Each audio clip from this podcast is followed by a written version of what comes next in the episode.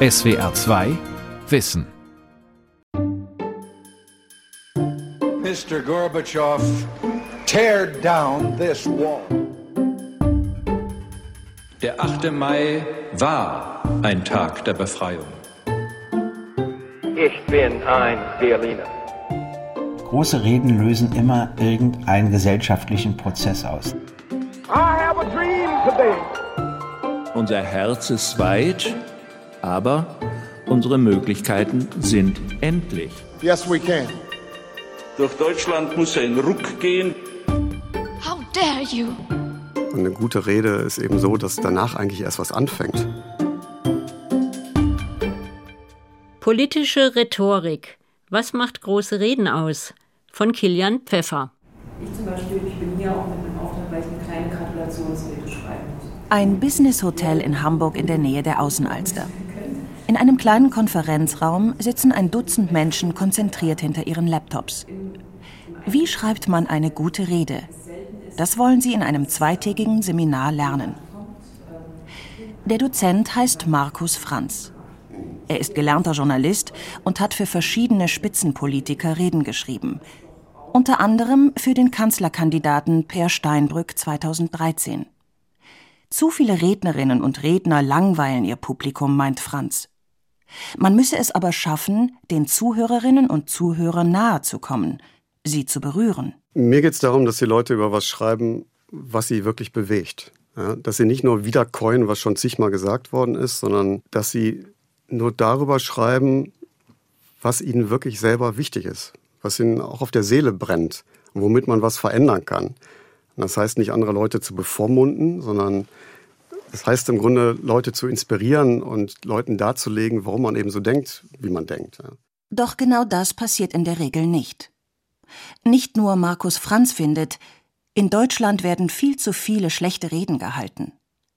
Woran liegt das eigentlich? Und was macht eine Rede zu einer guten oder sogar einer großen Rede? Eine große Frage, meint der Tübinger Rhetorikprofessor Olaf Kramer. Eine große Rede ist für ihn zunächst einmal eine, die große Wirkungen auslöst. Also eine Rede, die Gehör findet, Diskussionen auslöst und resonanzstark ist, weil das ein Zeichen dafür ist, dass eine Rede oder ein Redner oder eine Rednerin einen gewissen Punkt trifft. Also man nennt das in der Rhetorik oft Kairos oder einen glücklichen Moment, den der Redner treffen muss. Anders ausgedrückt, eine Rednerin, ein Redner greift ein Thema auf, das von den Menschen als aktuell und relevant wahrgenommen wird. Und schafft es, dem Thema seinen ganz persönlichen Stempel aufzudrücken. Etwas auszusprechen, das bis dahin noch nicht ausgesprochen wurde. Groß kann eine Rede aber auch dann sein, erklärt Kramer, wenn sie als Text überzeugt. Also haben Reden eine bestimmte textuelle Qualität, eine bestimmte Ästhetik auch. Auch das ist durchaus legitim äh, als Kriterium dafür, was eine große Rede ist. Das bedeutet aber, dass es durchaus Reden geben kann, von denen man sagen würde, die sind technisch sehr gelungen, sind rhetorisch sehr gut umgesetzt und aufgeführt, haben aber nicht so diesen Wirkungsaspekt wie andere Reden. Damit eine Rede überhaupt bekannt wird, ist eine Voraussetzung in der Regel zwingend nötig. Das eine zentrale Zitat, das von der Rede hängen bleibt, das im Idealfall die Jahrzehnte überdauert und das historische Bewusstsein prägt. Etwa das John F. Kennedy-Zitat neunzehnhundertdreiundsechzig auf dem Balkon des Schöneberger Rathauses, mit dem er klarmachte, die U S A würden West-Berlin nicht dem kommunistischen Russland überlassen. Ich bin ein Berliner. Oder das Ronald Reagan-Zitat neunzehnhundertsiebenundachtzig vor dem geschlossenen Brandenburger Tor. Mister Gorbatschow, tear down this wall. Reagans Satz allerdings bekam erst im Nachhinein, nach dem Fall der Mauer, seine historische Bedeutung. Wie kommt es, dass genau diese Zitate eine Rede überdauern? Es gibt einen gewissen Zufallsfaktor, berichtet Thomas Kleine-Brockhoff. Er ist ehemaliger Redenschreiber von Bundespräsident Joachim Gauck. Man weiß das als Redenschreiber, dass eine Rede eine Verdichtung braucht, die zitierfähig ist und erinnerungsfähig und die Dinge auf den Punkt bringt. So eine Überschrift, die trägt. Das braucht es, aber interessanterweise funktioniert die Realität manchmal unterschiedlicher als der Plan. Da ist sozusagen eine Unplanbarkeit dessen, was am Ende hängen bleibt. Deswegen braucht eigentlich so eine Rede mehrere solcher Anker, solcher Widerhaken, an denen man sich dann festhalten kann und sagen, das ist es. Das hat mit dem journalistischen System zu tun. Denn am Ende bleibt das Zitat in Erinnerung, das in den Nachrichtensendungen in Radio, Fernsehen und Internet aufgegriffen wurde. Thomas Kleine-Brockhoff war als Redenschreiber Quereinsteiger. Ursprünglich war er Journalist, heute arbeitet er für den German Marshall Fund. Das Bundespräsidialamt von innen kennenzulernen, ein faszinierender Einblick für ihn. Und? Ich war nämlich überrascht, welche große Bühne die Rolle eines Bundespräsidenten sein kann, wenn sie gut ausgefüllt wird. Und welche Bedeutung die eigentlich fast altmodische Form der Rede haben kann im inneren Gespräch einer Republik. Man darf das nicht unterschätzen, wie das Aussprechen von dem, was ist und was sein sollte und warum etwas so ist und warum es angelegt ist, zum Beispiel in der Verfassung. Ein herausragendes Beispiel für eine große, bedeutungsvolle Rede und ihre gelungene Verdichtung ist die des ehemaligen Bundespräsidenten Richard von Weizsäcker im Jahr neunzehnhundertfünfundachtzig. Weizsäcker sprach im Bundestag anlässlich des vierzigsten Jahrestags der deutschen Kapitulation neunzehnhundertfünfundvierzig. Der achte Mai war ein Tag der Befreiung. Er hat uns alle befreit von dem menschenverachtenden System der nationalsozialistischen Gewaltherrschaft. Heute scheint diese Perspektive auf das Kriegsende geradezu selbstverständlich. Doch im Jahr neunzehnhundertfünfundachtzig lebten noch viele, die die deutsche Niederlage im Zweiten Weltkrieg nach wie vor als Schande empfanden. Sie und auch viele andere waren empört über Weizsäckers Rede. Weizsäcker setzte den Schlusspunkt in einer Debatte, die schon seit Jahrzehnten lief, und gab als Bundespräsident dem achten Mai endgültig eine neue Deutung. Man kann sich darüber streiten, was genau Bundespräsident Roman Herzog mit seiner berühmt gewordenen Ruckrede neunzehnhundertsiebenundneunzig auslöste. Herzog prangerte den Reformstau der Kohljahre mit ungewohnter sprachlicher Direktheit an. Durch Deutschland muss ein Ruck gehen. Wir müssen Abschied nehmen von liebgewordenen Besitzständen, vor allen Dingen von den geistigen, von den Schubläden und den Kästchen, in die wir gleich alles legen. Alle sind angesprochen, alle müssen Opfer bringen. Jahre sollten noch vergehen, bis die Reformen dann unter Gerhard Schröder mit der Agenda zweitausendzehn angegangen wurden. Doch Herzog, ehemaliger Präsident des Bundesverfassungsgerichts, hatte sie so deutlich und so unbequem eingefordert, dass seine Rede als einer der Auslöser für die Reformen gilt.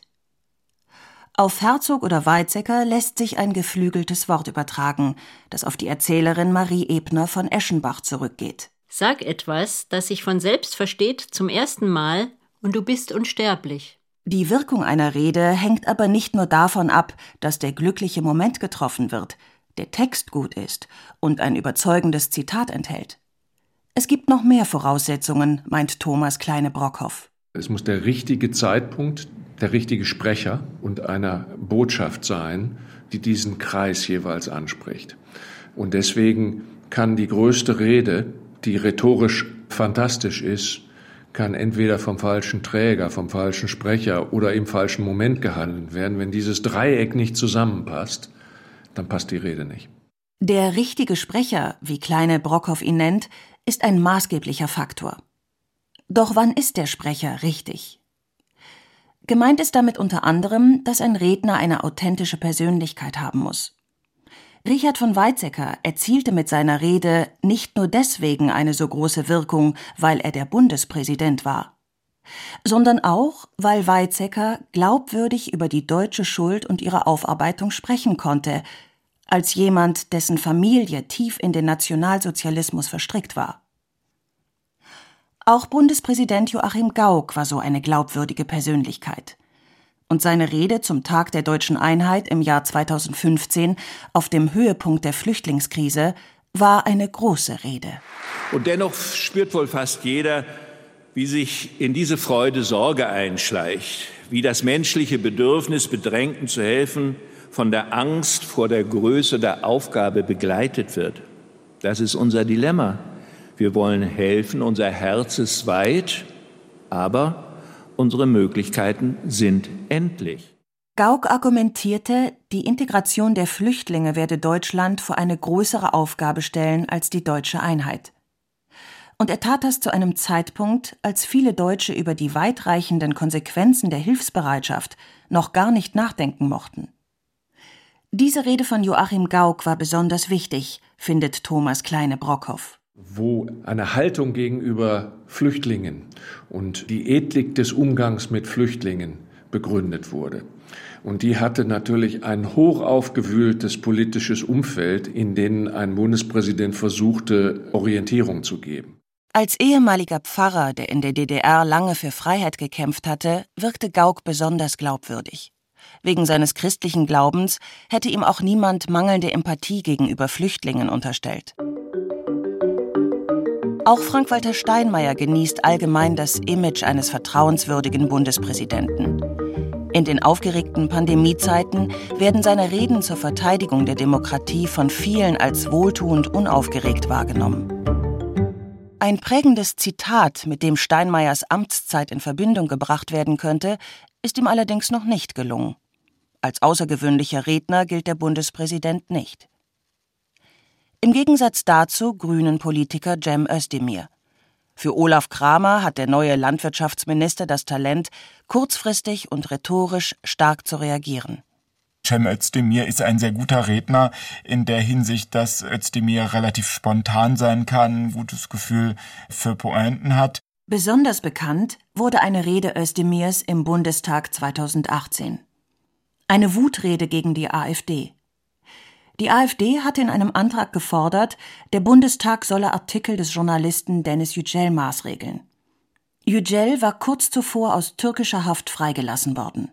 In unserem Land, in der Bundesrepublik Deutschland, gibt es keine Gleichschaltung, von der Sie nachts träumen. Bei uns gibt es Pressefreiheit, ein Wort, das in Ihrem Wortschatz ganz offensichtlich nicht vorhanden ist, sehr geehrte Damen und Herren. Und diese Pressefreiheit, und diese Pressefreiheit, die werden wir Ihnen gegenüber genauso verteidigen wie Ihren Genossen gegenüber, die in der Türkei Deniz Yücel ein Jahr seines Lebens geklaut haben. Das rhetorische Seminar in Tübingen befand, Özdemir habe die Rede des Jahres gehalten.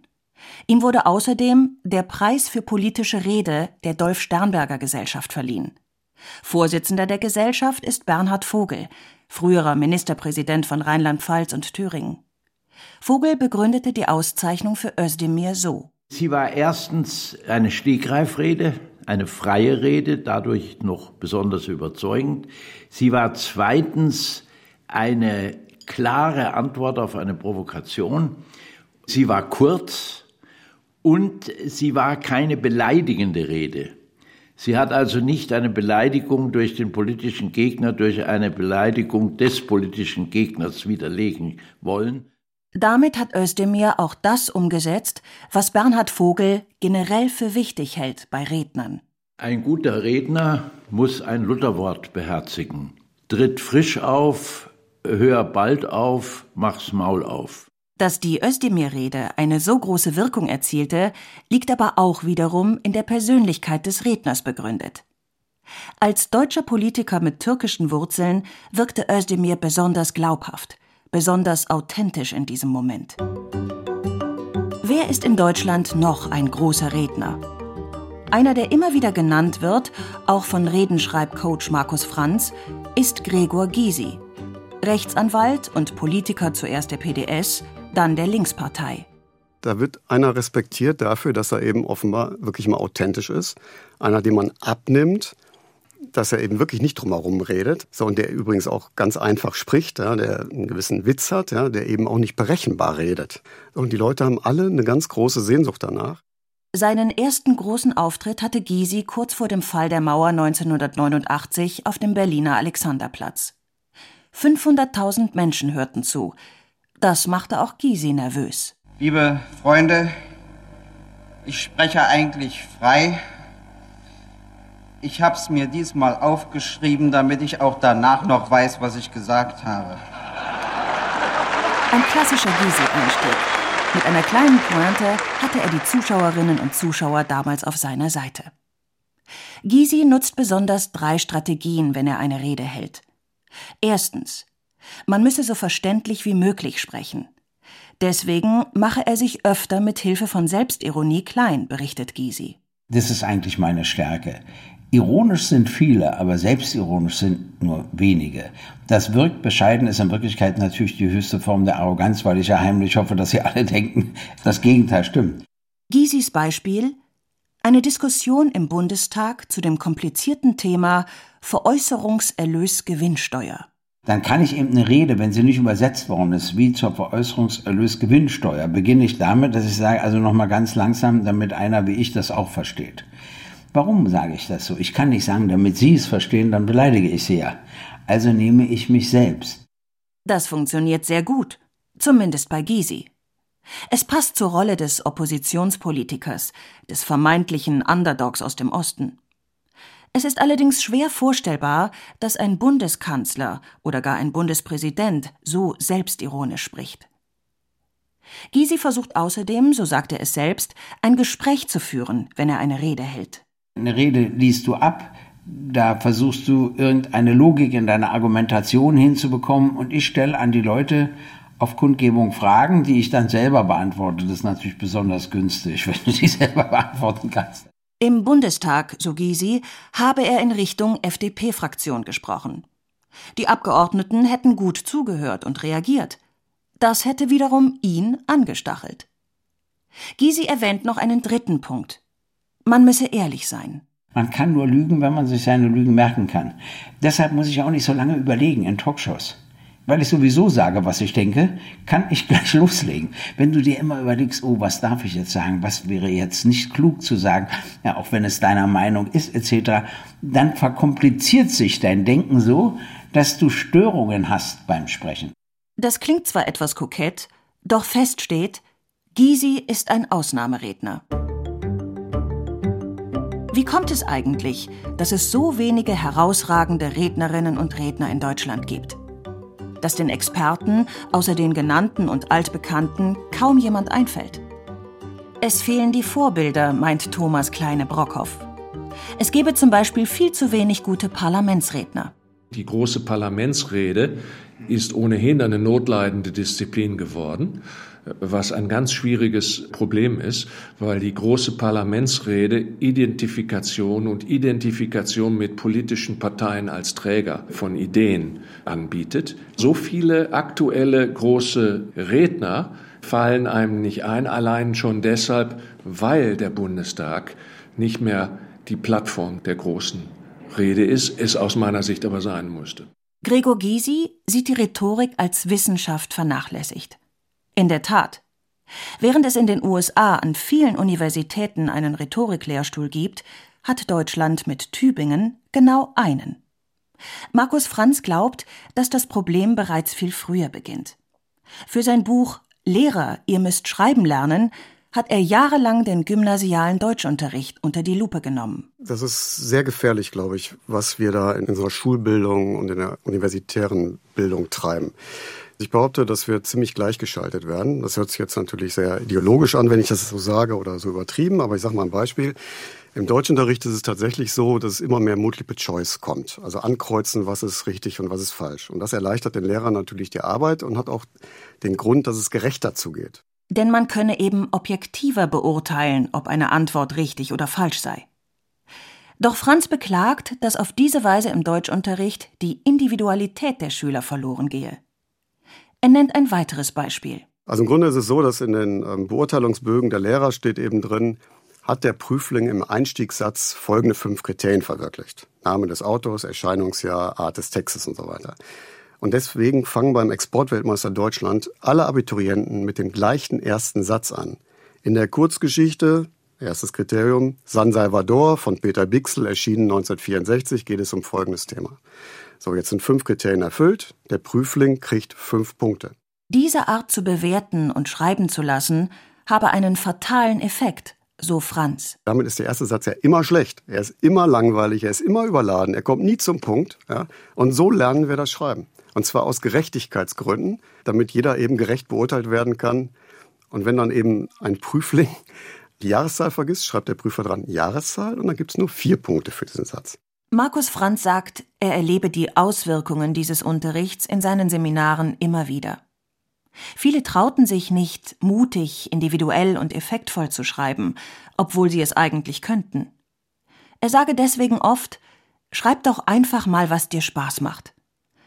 Es sei erstaunlich, welche Effekte sich durch diesen Satz erzielen ließen. Wie man effektvolle Reden hält, Reden, die überwältigen. Wenige haben das in den zurückliegenden Jahren so zelebriert wie der ehemalige amerikanische Präsident Barack Obama, erklärt Rhetorikprofessor Olaf Kramer. Obama steht für eine Art politische Rede, die nicht mehr so ganz stark argumentativ funktioniert, die sehr stark emotional funktioniert, die sehr stark über Stories funktioniert. Und das macht er aus ganz guten Gründen. Also wir sind in modernen westlichen Gesellschaften auch sehr damit konfrontiert, ein ganz hohes Ausmaß an Diversität zu haben. Und das ist für politische Reden durchaus eine große Herausforderung, vor diesem Kontext es zu schaffen, überhaupt erstmal so einen gemeinsamen Werthorizont irgendwie zu erzeugen. Und das gelingt letztlich über eine Geschichte, die ich erzähle, leichter als über eine Rede, die sehr stark argumentierend ansetzt. Eindrucksvoll hat Obama diese Methode schon in seiner Siegesrede zweitausendacht vorgeführt. Damals sprach er über die hundertsechsjährige Afroamerikanerin Anne Nixon Cooper. She was born just a generation past slavery. Sie wurde nur eine Generation nach der Sklaverei geboren. In einer Zeit, als es noch keine Autos auf den Straßen oder Flugzeuge am Himmel gab. Als jemand wie sie aus zwei Gründen noch nicht wählen konnte. Weil sie eine Frau war und wegen ihrer Hautfarbe. Und heute Nacht denke ich über all das nach, was sie erlebt hat während ihres Jahrhunderts in Amerika. Den Schmerz und die Hoffnung, den Kampf und den Fortschritt, wenn uns erzählt wurde, wir schaffen es nicht. Und die Menschen, die weitermachten, mit dem uramerikanischen Credo, doch, wir schaffen es.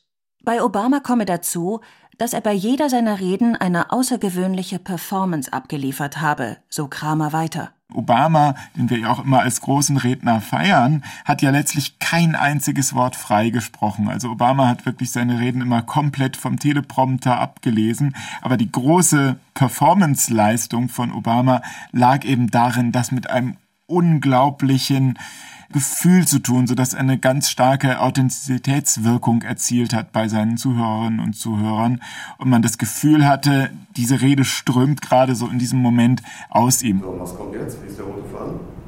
Warum ist die Frau Mayer die Mutter? Zwei Tage lang haben die Teilnehmerinnen und Teilnehmer in Markus Franz Seminar nun Redenschreiben geübt, Schreibübungen gemacht, sich die Anfänge guter Reden angeschaut, Reden, die sie früher mal geschrieben haben, umgearbeitet. Was sind Ihre wichtigsten Erkenntnisse?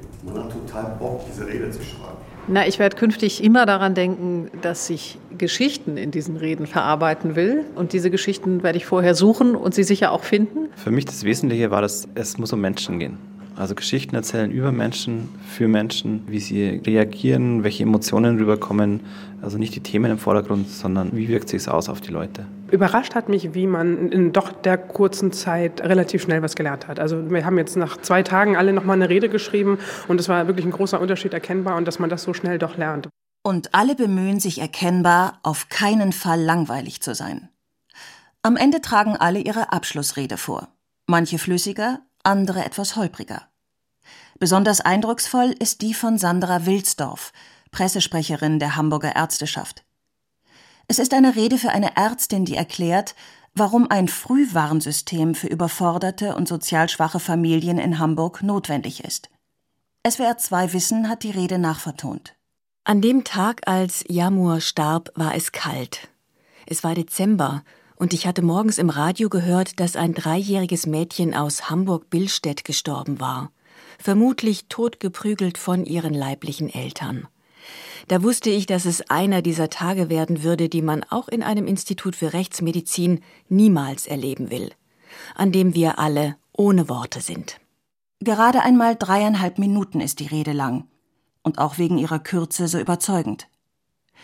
Redenschreibcoach Markus Franz urteilt, eine relevante und ernsthafte Rede mit dem Ziel, etwas zu verändern. Die anderen Teilnehmerinnen und Teilnehmer sind geradezu emotional überwältigt. »Ich hatte Gänsehaut«, sagt eine Frau. Es ist eine Rede auf der Höhe der Zeit. Denn ganz generell, sagt Olaf Kramer, befinde sich die politische Rede gerade in einem Wandlungsprozess. Ein Grund liegt darin, dass sich mediale Strukturen verändert haben, dass wir sehr viel Social Media haben, was zum Beispiel sehr viel Kürze mit sich bringt. Also politische Reden werden kürzer, werden pointierter, werden zum Teil auch stärker emotional dargeboten, weil diese Emotionalität und diese Kürze im Kontext sozialer Medien besser funktioniert als ein differenziertes Argument, das man innerhalb von zwanzig Minuten entwickelt und das also sehr komplex nur wiederzugeben ist. Das ist auch das Grundprinzip in den Reden der Klimaaktivistin Greta Thunberg. Sie sind nicht sonderlich lang und durch ihre Emotionalität funktionieren sie in den sozialen Medien besonders gut, werden millionenfach abgerufen. How dare you? Wie könnt ihr es wagen? Auch dies so gesehen eine zitierfähige Verdichtung, die in Erinnerung bleiben wird. Dieses einzelne Zitat fehlt bei dem Influencer Rezo, der für sein einstündiges Video, die Zerstörung der C D U auf YouTube, viel Aufmerksamkeit bekommen hat. Was macht die C D U da? Was ist ihre Stellung da? Wie sind die da so drauf? Und ich muss ehrlich sagen, fuck, ist das heftig. Ich habe nicht gewusst, wie heftig das ist. Das Video ist hochemotional und gleichzeitig setzt sich Rezo argumentativ mit der C D U auseinander. Mehr als neunzehn Millionen Menschen haben sich das bis heute, Stand Februar zweitausendzweiundzwanzig, angesehen. eins Komma drei Millionen haben Daumen hoch geklickt. Typisch Social Media, erklärt Olaf Kramer. Ich kann bei Facebook oder Twitter den Daumen hoch setzen und ein Like geben. Diese Art Medien legen mir diese Reaktionen nahe. Die sind relativ einfach zu vollziehen. Und deshalb funktionieren politische Reden, die solche Reaktionen ermöglichen und herausfordern, im Kontext dieser Medien besser als politische Reden, die versuchen, sehr viel stärker und besser zu argumentieren. Kürzer, pointierter, emotionaler.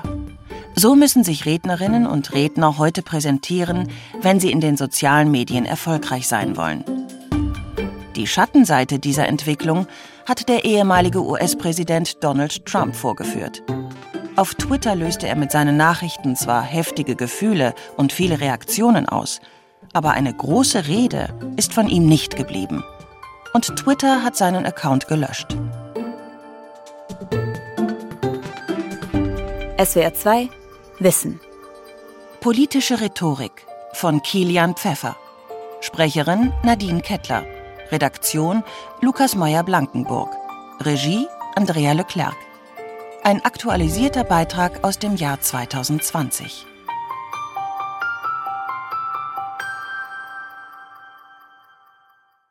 S W R zwei Wissen. Manuskripte und weiterführende Informationen zu unserem Podcast und den einzelnen Folgen gibt es unter S W R zwei wissen punkt de.